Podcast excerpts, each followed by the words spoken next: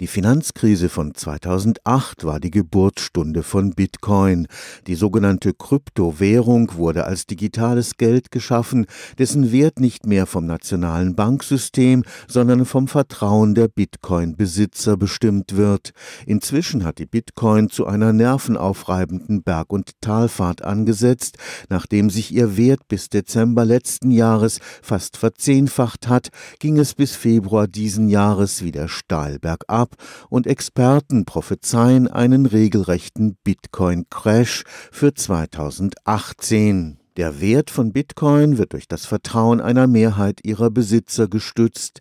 Wie aber kann man sich dieser Mehrheit sicher sein, wenn die Bitcoin-Besitzer anonym bleiben? Da nimmt man die Rechenpower. Die Rechenpower sollte mehrheitlich in ehrlichen Händen sein, sonst ist die Grundannahme der Bitcoin falsch. Und jetzt ist es so, dass die Bitcoin letztlich durch Kontostände festgelegt wird. Es gibt nicht eine Bitcoin, die ich Ihnen geben kann, sondern es gibt Kontostände und Transaktionen. Professor Jörn Müller-Quade ist Experte für Verschlüsselungsverfahren.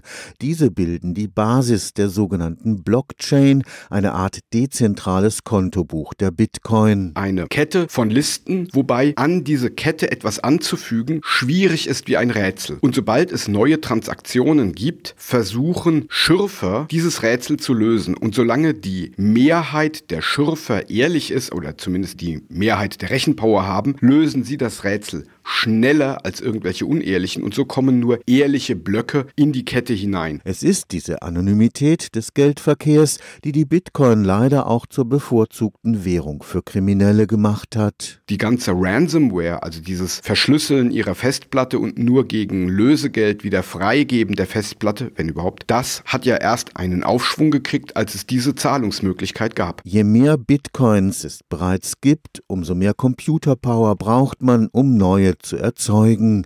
Inzwischen erreichen die Schürfer fast den Stromverbrauch eines Landes wie Portugal.